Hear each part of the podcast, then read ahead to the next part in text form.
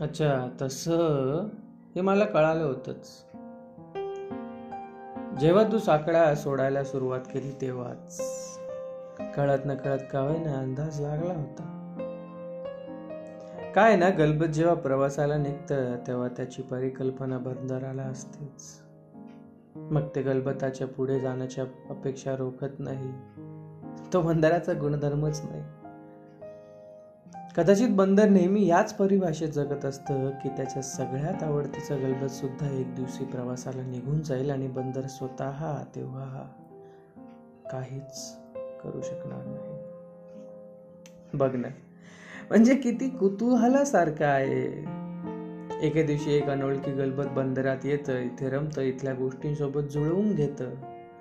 बंदराशी त्याची आपुलकी होते विश्वास भेटतो प्रेमभाव जुळतो. या सगळ्यामध्ये क्षणार्धासाठी बंदर हे विसरून जातं की गलबताला पुढे प्रवास आहे. इथे गलबताच्या काही जखमा बऱ्या होतात मलमपट्टी होते. तेही स्नेहभावी बंदराचा मनमुराद आनंद घेतो. अचानक प्रवासाची चाहूल लागते गलबत लागू लाग तयारीला लागतं साखळ्या सोडायला सुरुवात होते मोटारी चालू होतात आणि बंदर मागे पडू लागतं बंदराकडे फक्त पाहण्याशिवाय काहीही पर्याय नसतो. ते नेहमीप्रमाणे गलबताला शुभेच्छा देत असत.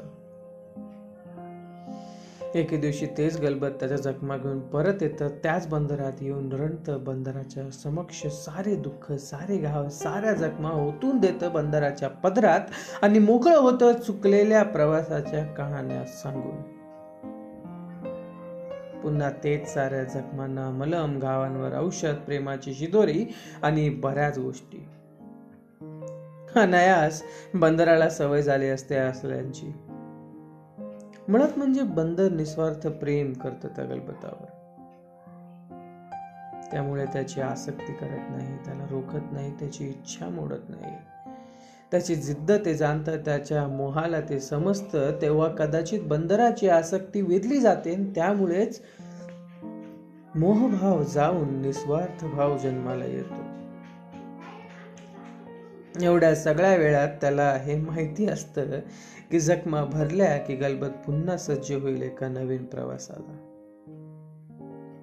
तुला ऐकायला हे वेगळं वाटत असेल पण तुझं पाहायला गेलं तू गलबत आणि मी बंदराच्या जागी उभा आहे.